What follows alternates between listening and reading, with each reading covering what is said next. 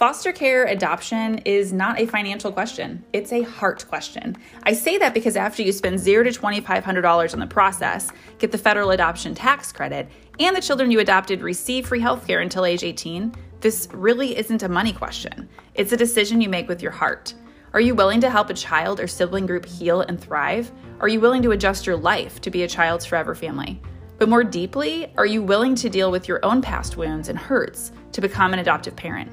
Hi there.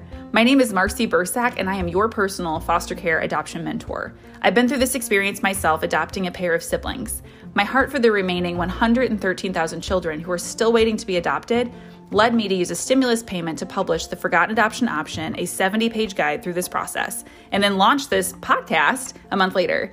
Then in 2022, I wrote a children's book called Are You a Forever Family? And I launched the Forgotten Adoption Option app, which spells out exactly what to expect if you plan to grow your family through foster care adoption. You can find all of these resources at forgottenadoptionoption.com. I am so delighted that you're tuning in, and I want to welcome you to be real real about your heart, real about any questions that are running through your mind. In season three, monthly episodes will cover strategies for thriving as an adoptive family. You might also enjoy season one, where you can hear personal stories of adoptive parents and adopted children, and in season two episodes, where guests explain how to adopt U.S. children who are waiting for you in the foster care system. Whether you want to begin the adoption process right now or in the future, my heart is to help conquer the confusion and fears of the foster care adoption process so that fewer children continue to wait to be adopted.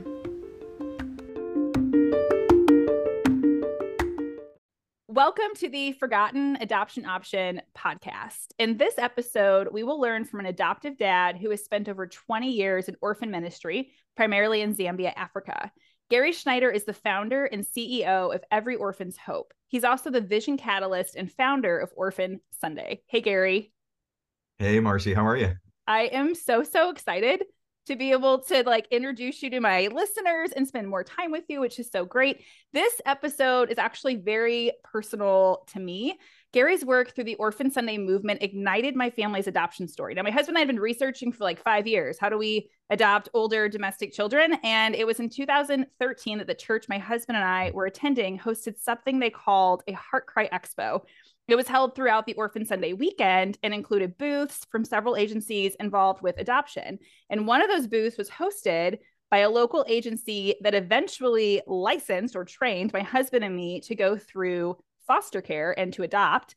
And had it not been for our church celebrating Orphan Sunday, I'm honestly not sure we would have learned how to adopt older children in the United States. So, fast forward 10 years from then, in 2022, so just last year, I did a post on the various events occurring during November, because November is National Adoption Month. And one of those events is called Orphan Sunday. And somehow, someone we mutually know, someone tagged Gary in that post. And Gary and I connected, and that's led to this super meaningful interview. So I am so, so excited that Gary not only kind of impacted my family's adoption journey, um, but that he was willing to talk about his heart in this whole space. So, Gary, we're just going to jump right in because you have been through many things and have done such such good work, and it's beautiful. So, I want to start with kind of my own story where I learned of Orphan Sunday through a church here in North America, but you helped me understand that that actually the history of Orphan Sunday began in Africa. Can you tell us what led to the creation of Orphan Sunday? Absolutely, Marcy. It's just you know, I'm just praising God really for what He did in your life on that Sunday in 2013. And I need to I need to tell you the origin story, right? Because I think it's all about the journey that we're all taking to to learn to that we can love children who are not our own as our own, right? Uh, so in in May of 1999, I'm traveling on a business trip. I pick up a USA Today, and the headline is "A Journey to the Epicenter of AIDS." So I'm reading this with some interest and I go into the interior articles and there's one that says Zambia, the cradle of Africa's orphan crisis.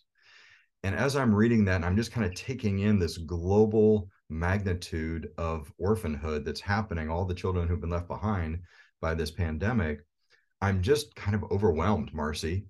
And, um, you know, I noticed the tears are falling on the newspaper. And I'm just, I remember there was a little boy in the picture that was about the same age as my son at the time and uh, and I just remember thinking, what would I hope somebody would do for my son if mm. I wasn't there, my wife wasn't there, and and we live in a, a developed world. What what is it like in the undeveloped or the low income world where you're leaving children behind? And so I remember getting to the the hotel that night and calling my wife who was back on the East Coast, and you know it's like 10:30 at night. She just put the kids to bed, and I'm like, "Did you know there's 10 million orphans in Africa from AIDS? And I don't know what's happening. I think maybe we're going to go to Africa and be missionaries and and help orphans." I, and she's like, "Have you been to the bar? Like, what are you even talking about?" But the point is that's you know that from that moment on, May 24th, 1999, I found myself a year later sitting in the dirt in Zambia, Africa, talking with people who were caring for orphans literally out of their utter poverty. Not that they had the means, but they had the desire in the heart. And sitting with people, uh, mostly connected with the, the Christian church there. Uh, I befriended a pastor over three or four visits over about two years. And as we would talk about the orphan crisis, one day he shared, You've uncovered my shame. I said, Pastor, well, what do you mean? And he says, You know, as a man of God, I know my responsibilities to provide mm. for the mm. orphan. My own children don't get three meals a day. And for the orphan, their needs are so overwhelming and we're so impoverished. We feel like we fail at every turn. And I, so I've literally closed the doors of my church to the orphan.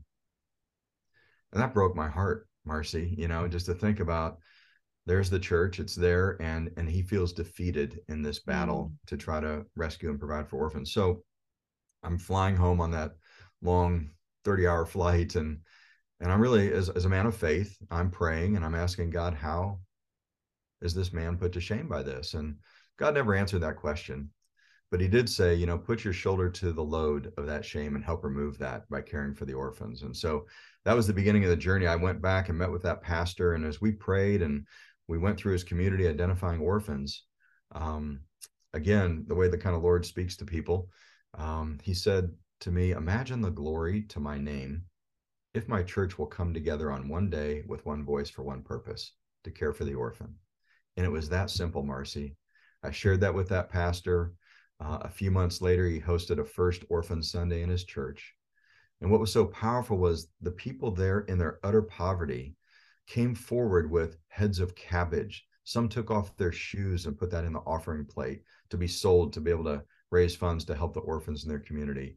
And so that was the the genesis, the origin story of Orphan Sunday, a very impoverished, almost dirt floor church in Kalingalinga compound uh, in Lusaka, Zambia. Uh, and from there, it has grown to over 100 countries in 20 years, churches of all denominations and all faiths.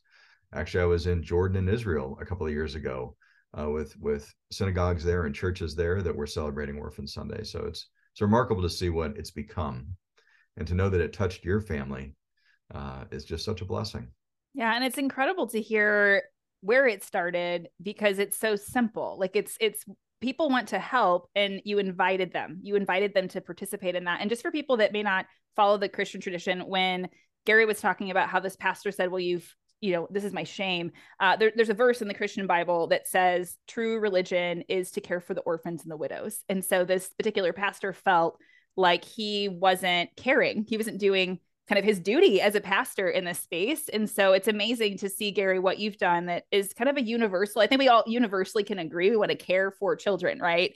And and yes. you've helped invite all of us into that. And so Orphan Sunday has been going on for over 20 years now. And what is your vision and heart for its celebration? And then can you tell us when it is? And, and mind you, this podcast is going to be like out there forever. Uh, so maybe you can help us know when to find it if it's like way in the future. Yeah, absolutely. So again, because this kind of started through through my faith tradition in a in a church, um, I think that's what the original intent was for Orphan Sunday. It was, as you mentioned in James 127, the Bible instructs Christians to look after, to care for, to enter into the distress of the orphan and the widow and, and care for them. And so I think first and foremost, it is a calling to the global Christian church of all denominations right? But like I also said, there's other traditions that have now said, well, our religion also calls us to care for the poor, care for the orphan, care for the widow.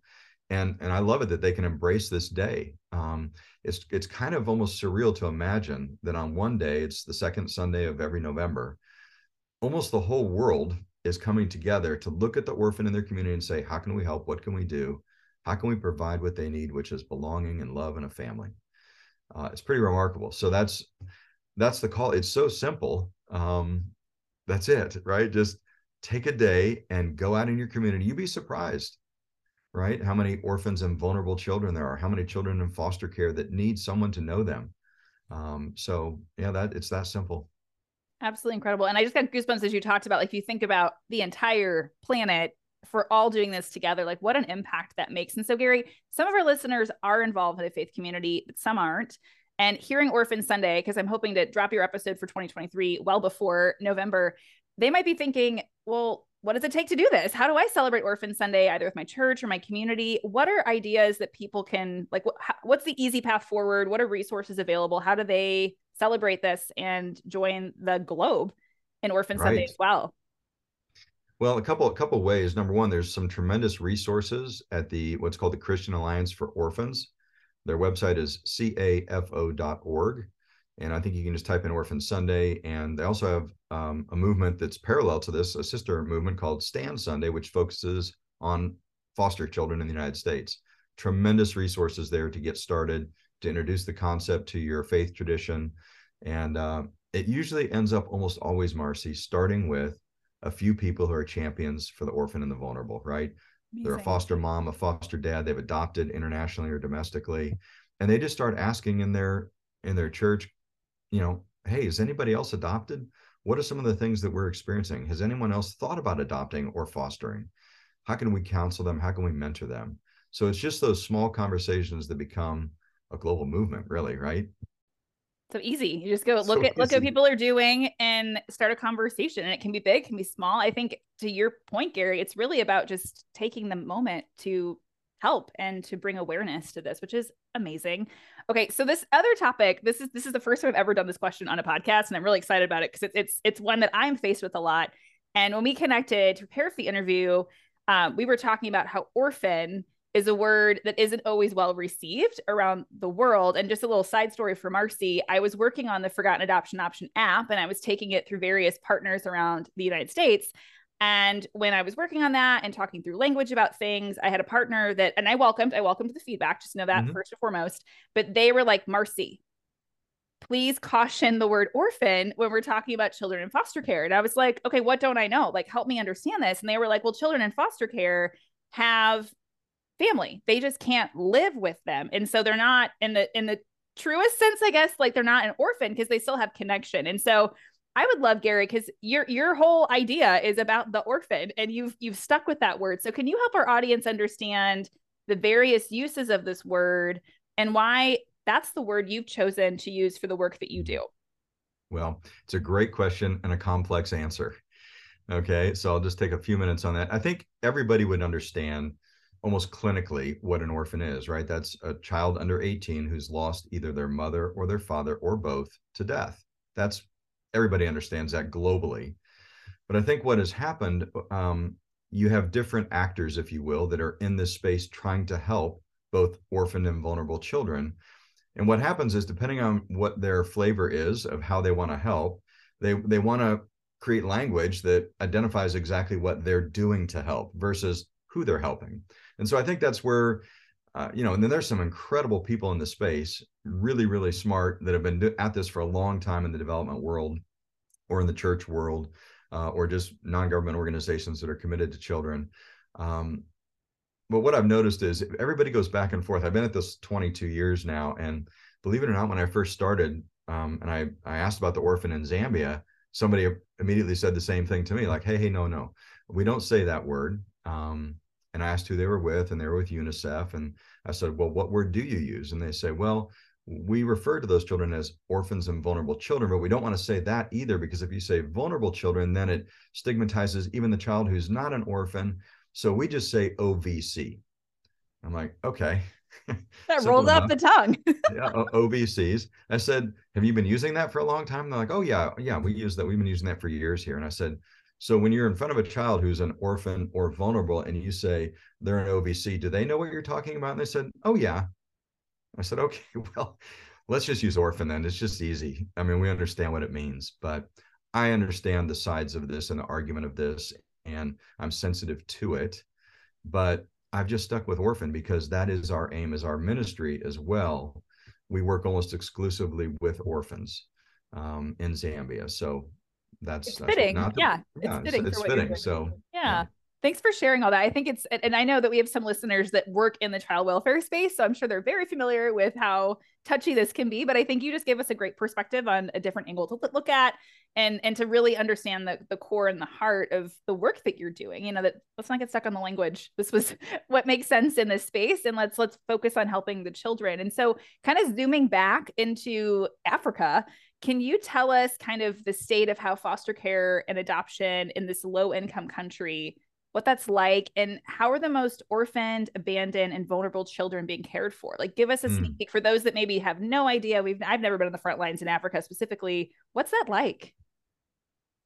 20 years ago there was no foster system um, and they were not favorable to international adoption. Um, they had not signed on to the hague convention so um, they pretty much sat with all of their orphan and vulnerable children in the country and tried to care for them through their family network right um, but I would say over the last 10 years, they've they've begun developing a foster care system. And um, I think I saw last year where about 400 families were trained in foster care. Uh, but you're talking about a country with, you know, hundreds and hundreds of thousands of orphan children. And then about 48% of all children in Zambia live in what they call extreme poverty. So vulnerability is common um, more than uncommon in a country, a low income country like that. But there is hope that, you know, domestically, uh, families are beginning to be trained in foster care. And I think their, their economy has risen a little bit over the last 20 years, and there's people that are have means now to help. But in all honesty, uh, most children are cared for through the extended family network. That's the vast majority of care that's provided in the country um, is through a very extended family, you know, second, third, fourth, cousins, uncles. But if you have any kind of kinship relationship, you're going to try to find somebody in your family that can care for you. Um, then again, there's the hard side of it where, uh, because of poverty, um, the most common thing you hear is we can't take another mouth to feed. Even if it is your kin, you might have four or five or six of your own children and then two or three of your brother's children and when the next child comes you say i'm sorry i can't take another mouth to feed. I i put everyone at risk. We're already low income. So there's not an easy solution at this point. And um and we just work very hard with the zambia social welfare department uh, receiving as many children as we can to help them and then really partnering with them to begin that family tracing process. Who can we find that's kin? How do we qualify them? Are they willing and able and uh, we walk through that process on average for about a year and a half with every child that comes to us in a crisis situation until we can get them reintegrated, which we're, we're successfully doing about 70% of the time. And the other percent we have to deal with can they be adopted? And if not, then where can we find family permanency for this child, real family permanency outside of kinship? And what does that look like?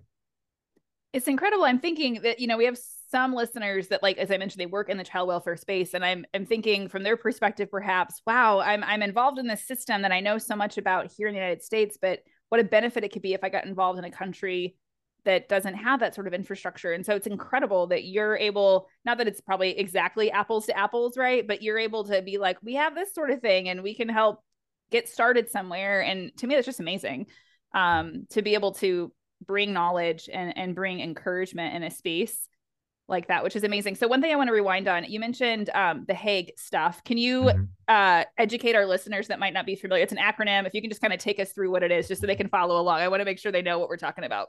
Uh, it's it's basically United Nations. It's it's an agreement globally of what child rights are and what child care looks like, right? And nations sign on to agree to this Bill of Rights, if you will, for caring for children. How are they cared for? Uh, what are their rights? What will you as a government do to protect that child?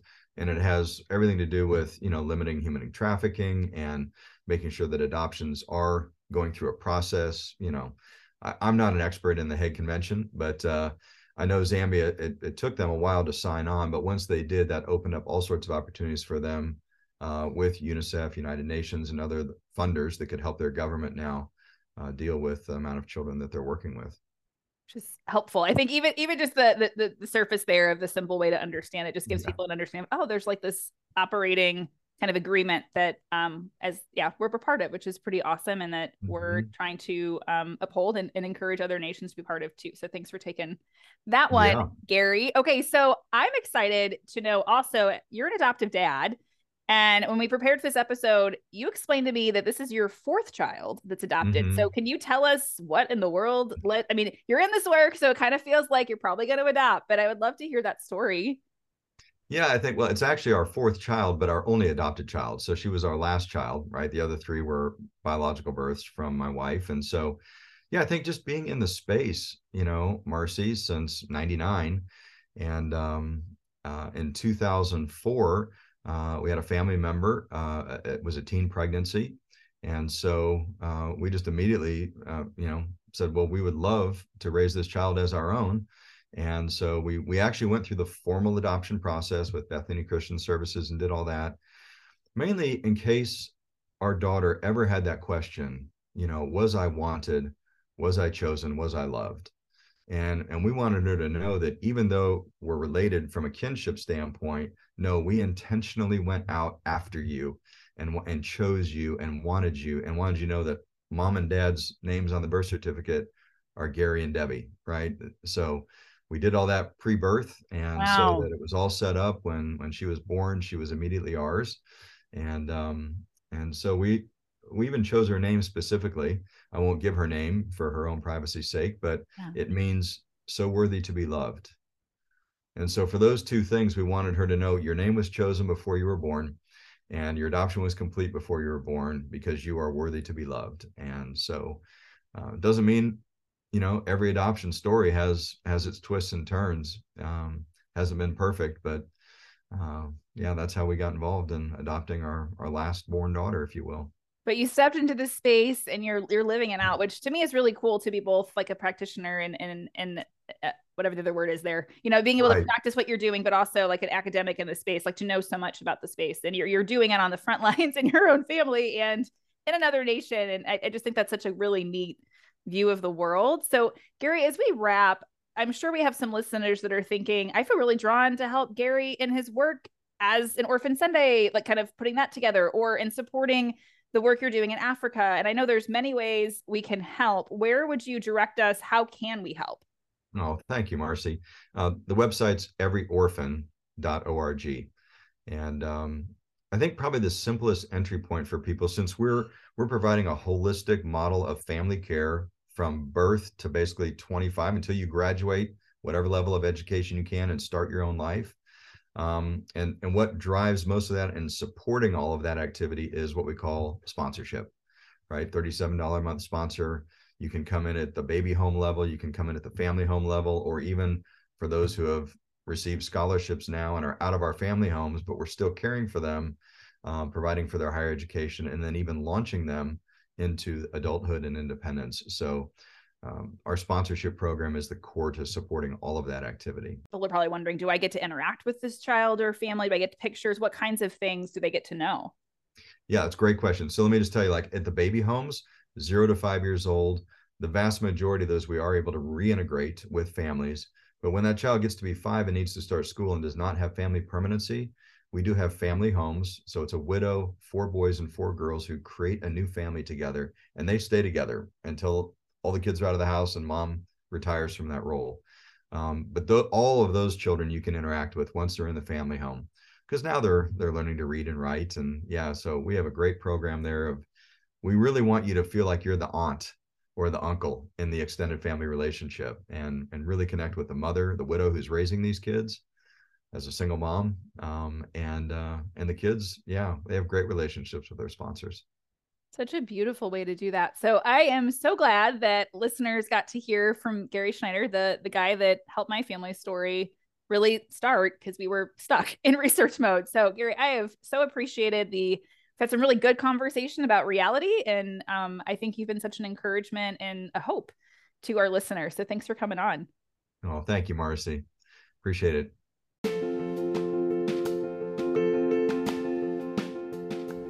As a listener of the Forgotten Adoption Option podcast, you are helping to raise awareness about foster care adoption and the 113,000 adoptable children in the United States. By leaving a review, subscribing, sharing, and talking about this podcast, you can help a child and sibling groups find their forever family. If you only have time to do one, sharing is the most impactful way to help a child who is waiting to be adopted. If you'd like more information on adopting a child or sibling group through the foster care system, please visit my website, forgottenadoptionoption.com. There you will find how to get started using my new and free Forgotten Adoption Option app, and you can even order a copy of my book for adults, The Forgotten Adoption Option, which guides you through the entire process. And you can find my book for children of all ages, Are You Forever Family? You can pick from paperback, audio, and ebook formats, and you might even be able to find my books at your local library. Please keep me in mind as you're thinking of gift ideas and guest speakers. If you have any question about the process or you're wondering if you're even qualified to adopt, please reach out. Please send your friends and family my way too. You can easily find me by searching for Marcy Bursac on Facebook, LinkedIn, and Instagram. I intentionally carve out time each week to encourage and teach people just like you. I really appreciate you tuning in, caring, and sharing because every child deserves to be in their forever family.